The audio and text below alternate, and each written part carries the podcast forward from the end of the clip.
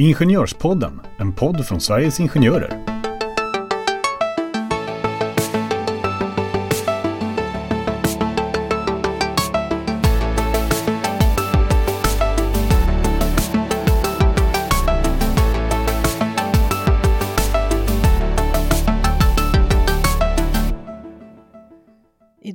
Så följer vi upp avsnitt 38 och då vet ju ni precis vilket avsnitt 38 var. Nej men eh, avsnitt 38 kallade vi för föräldraledighet 1. Och för er som inte lyssnade då så pratade vi, eh, ja vi pratade om eh, lite av varje, men lite lagstiftning, lite historia runt omkring föräldraledighet och, och en del personliga historier från mig och Stina. Men i det här avsnittet så ska vi då följa upp, så vi kallar ju det här avsnittet föräldraledighet del 2. Och eh, idag så kommer vi att prata om lite frågeställningar som vi ofta ställs inför, frågor som vi får i rådgivningen eh, framför allt. Eh, och vi kan ju ta bara nu innan vi sätter igång avsnittet att påminna er om att ja, dels att prenumerera på podden såklart, men också är det så att ni har fler frågor efter det här avsnittet kan ni eh, ringa till våran rådgivning. Eh, och sen ska vi faktiskt påminna om, det har vi inte gjort på länge, att vi har en mejllåda kan du adressen Stina? Ja men jag kan det. Ja. Det är Ingenjorspodden. Ja, Snabela sverigesingenjorer.se precis, för den har vi inte nämnt på ett tag, men där kan ni självklart ställa fler frågor, men framförallt informera oss om ämnen som ni skulle vara intresserade av eller ge oss lite eh, ris och ros om ni vill. Helst bara ros. Men eh, vi kör helt enkelt igång med vårt frågeavsnitt. Så gör vi.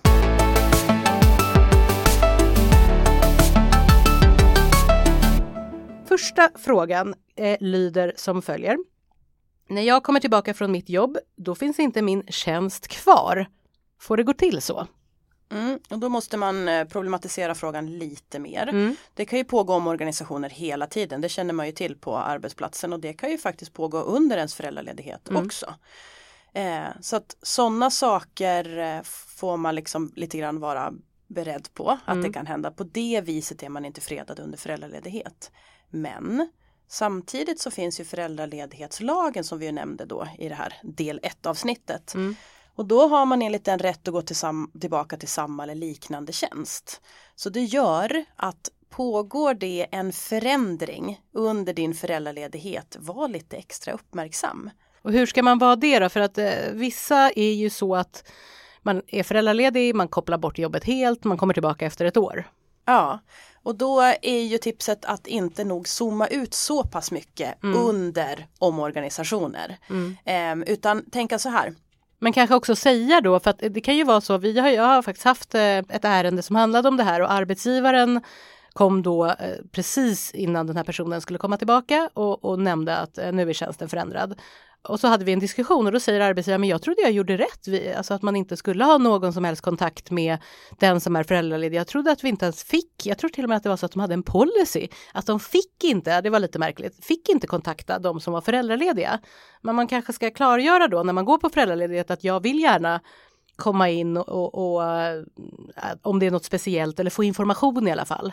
Ja, så jag tänker så här, det låter, eh, jag känner igen det där Ja. att, att eh, medlemmar hör av sig precis inför återgången Mm. och säger eh, du, det har skett förändringar, jag har inte hört någonting eller att det skapar enorm oro för att man får veta det så sent inpå. Mm. Så att i första hand så skulle jag ju säga se över om man har en sån eh, Mm. rutin på arbetsplatsen för det är ju någonting som cheferna då utifrån den agerar att inte ta Mm, kontakt eller inte agera ska man snarare säga. Ehm, så det, det, det är ju en sak men den andra är ju precis sådär ha en dialog om hur du vill ha kontakt med din arbetsplats under föräldraledigheten. Mm.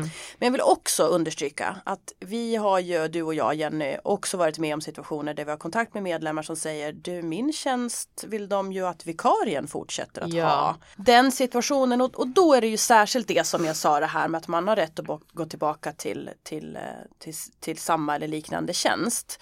Så, så i särskilt i de situationerna där måste man ju titta närmare på vad är det som Mm. gör att de säger det. För att det är ju inte så i, i första hand som det är tänkt att du inte ska ha ett jobb att gå tillbaka till eller någonstans få räkna med att ja ja men det hände grejer utan tvärtom håll isär när det är omorganisationer som påverkar liksom hela arbetsplatsen eller när det är riktat gentemot dig.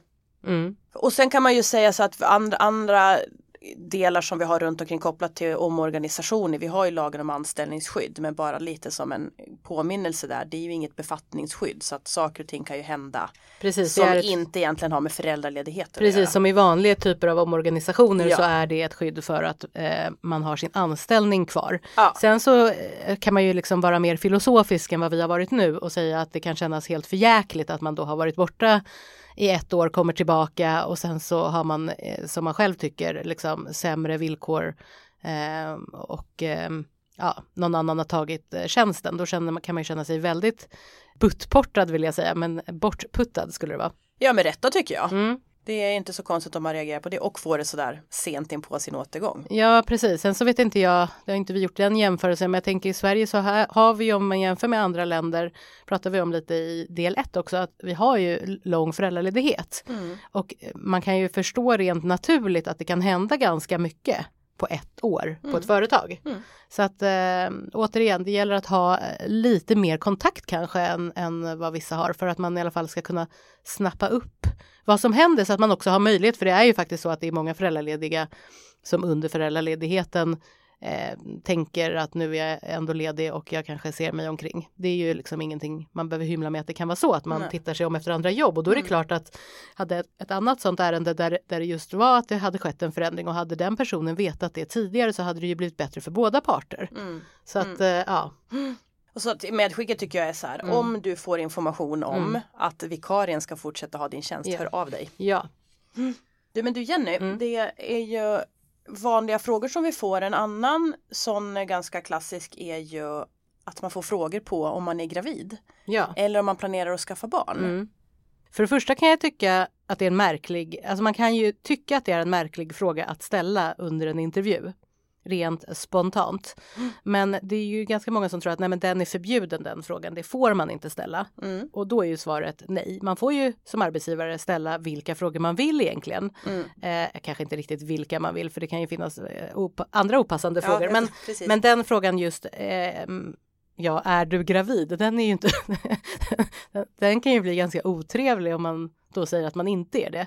Eh, Ja, jag skulle, rekommendationen är ställ den inte Ställ så. aldrig den frågan Nej. till någon. Men, eh, men eh, om man skulle ställa som arbetsgivare eh, en fråga till en tjej runt 30, planerar du att skaffa barn?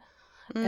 Eh, ja, man får ju ställa frågan, men är det så sen att den här eh, tjejen inte får jobbet och man kan visa på att det har med den frågan att göra, då är ju inte det så bra, för det är ju diskriminerande. Däremot så man kan väl säga, nu är inte det arbetsgivare som lyssnar på det här, men medskicket till en arbetsgivare hade ju varit ställ inte frågan. Ja, man, jag tänker så här. Den är så onödig. Vad är det man vill med det? Mm. Vill man eh, se till att man inte rekryterar några som är i barnafödande ålder? Är det det man vill? Mm. Eller det kan ju faktiskt ligga... Eller man kanske vill se hur länge, för barnafödande ålder det är ändå ganska eh, långt spann liksom. Men om man säger tjejer mellan 30 och 40 som eh, inte har barn eller har ett barn så kanske man kan tänka att det kommer komma barn. Men just det här att man kanske tänker som arbetsgivare, nu tänker jag eh, mig in i situationen att det är så här, hur länge kommer den här personen vara kvar Mm. innan personen får barn? Ja men det kan ju finnas massor med bak bakomliggande orsaker till det. Men ja, man kan ju säga men- att man är intresserad av, det var någon som sa det, är bara intresserad av hur eh, alltså, privatlivet ser alltså så, här, så att man ska mjuka upp ämnet liksom. Men känns ju som så. en icebreaker-fråga. ah, Nej, det skulle jag tipsa om och ställa andra frågor. Nej men jag tänkte säga att det som ett ett sätt att fråga om de här sakerna utifrån liksom ett positivt sätt det är ju för att beskriva vi är en föräldravänlig arbetsplats och om det är så att du går Ja. i de här tankarna då vill vi bara berätta om att vi har de föräldralön här fantastiska och förmånerna. Ja men så, Ja. sen så får man väl också tycker jag tänka sig för en extra gång. Det är inte så att alla vill ha barn. Det är inte så att alla kan få barn. Nej. Och då kan den här frågan vara olämplig utifrån väldigt många olika aspekter. Mm. Så att vill man på ett eller annat sätt eh, stämma i bäcken och, och kolla Mm. hur ser dina framtidsutsikter ut på den arbetsplatsen. Fråga om det istället. Ja, och sen tänker jag, jag vet, nu vet man ju inte, men man undrar ju hur många eh, män som får den här frågan. Ja. Mm. Ja, Så att man får ställa frågan. man får men ställa vi frågan. tycker väl kanske att man ska tänka en Mm. extra varv på varför skulle man vilja. Precis, för nu har vi ju sagt att som arbetsgivare du får ställa frågan. Sen är det ju så här, ja men vad händer då om man spinner vidare? Du sitter där eh, och du får frågan. Mm. Ska du då säga, nej men det vill inte jag svara på. Mm. Det här är ju en arbetsintervju. Mm. Eh, Ska du säga nej för att det är ett nej? Du Mm. kanske är gravid. Mm. Vad, får man ljuga om sin graviditet? Ja, säger jag. får man väl göra om man vill. Men eh, ja. Ja, det, blir är- så mycket, det blir så Ja. Mm. mycket krångel av alltihopa utan då, då vad är det man vill med frågan fundera på det istället och är det så att man verkligen bara vill veta Mm. jag hoppas att du har Mm. möjlighet att stanna kvar hela tiden det finns ju sällan garantier oaktat om Mm. man planerar att skaffa barn eller inte vi signar ju inte kontrakt för livet Nej. oftast så mycket, mycket kan hända som Ja. inte har någonting med graviditet att göra Mm. Annars Mm. gör man ju det när man skaffar barn oftast. Alltså signar för livet. Men, ja, det var bara i en- föräldraskapet ja. Ja men Mm. precis. Ja, nej men vi hoppar raskt över till en ny fråga. Mm. Eh, och den här är också, vi har ju tagit liksom de vanligaste frågorna här. Mm. Sen finns det ju jättemånga frågor kring de här, det här ämnet såklart. Men, men den här frågan är faktiskt ganska vanlig. Har jag rätt till löneökning trots att jag är föräldraledig? Och så ställde vi frågan, men egentligen vill man ju ställa om frågan för frågan är ju ofta så här, jag kom tillbaka efter föräldraledighet och nu får jag ingen löneökning i princip och jag har ju gjort jättebra ifrån mig och jag vet att det har med min föräldraledighet att göra. Mm. Så skulle man kanske formulera om frågan. Mm. Och då eh, är det ju så att om det är så att, för, att löneutvecklingen eh, infaller under tiden som du är föräldraledig, du har varit föräldraledig och kommer tillbaka och det är lönerevision så säger man egentligen så här att du ska inte missgynnas eh, vad gäller lön och Mm. löneutveckling Mm. bara för att du har varit föräldraledig utan då ska du lönesättas liksom, som om du hade varit i tjänst. Mm. Och då kan vi tänka så här, men vänta nu, vi har ju löneavtal som utgår ifrån liksom hur du har presterat, hur du har nått dina mål. Och här är det liksom, här trumfar lagstiftningen våra löneavtal. Så att då måste man under den här tiden så måste man separera och se. Vanligtvis så ska du lönesättas för vad du har gjort Mm. under din tid på jobbet. Eh, men under föräldraledighet eller under liksom tid som har varit eh, under tid som du har varit föräldraledig, då är det andra regler som gäller. Så brukar jag ha en väldigt hög löneutveckling, då ska jag inte få sämre när jag Mm. kommer tillbaka. Ja men precis, då får man titta på vad man har haft tidigare. Ja. Och har man då precis börjat jobba, man inte haft någon löne, lönesamtal tidigare, ja men då måste man ha rutiner för det här på arbetsplatsen så att det inte riskerar att hanteras olika beroende på vem det är som är föräldraledig. Ska man försöka hitta ett snitt på det? Ska man eh, hitta något sätt att ta hand om frågan som inte riskerar att bli olika för olika personer? Mm. För här är det liksom föräldraledighetslagens missgynnande förbud som annars riskerar då Mm. Att bli akt aktualiseras. Mm. Mm. Yes. Bra, men ehm, det här med eh, man planerar att lägga upp sin föräldraledighet under en viss tid och sen kan det ju hända saker som gör att man vill ändra. Mm. Kan man komma tillbaka tidigare?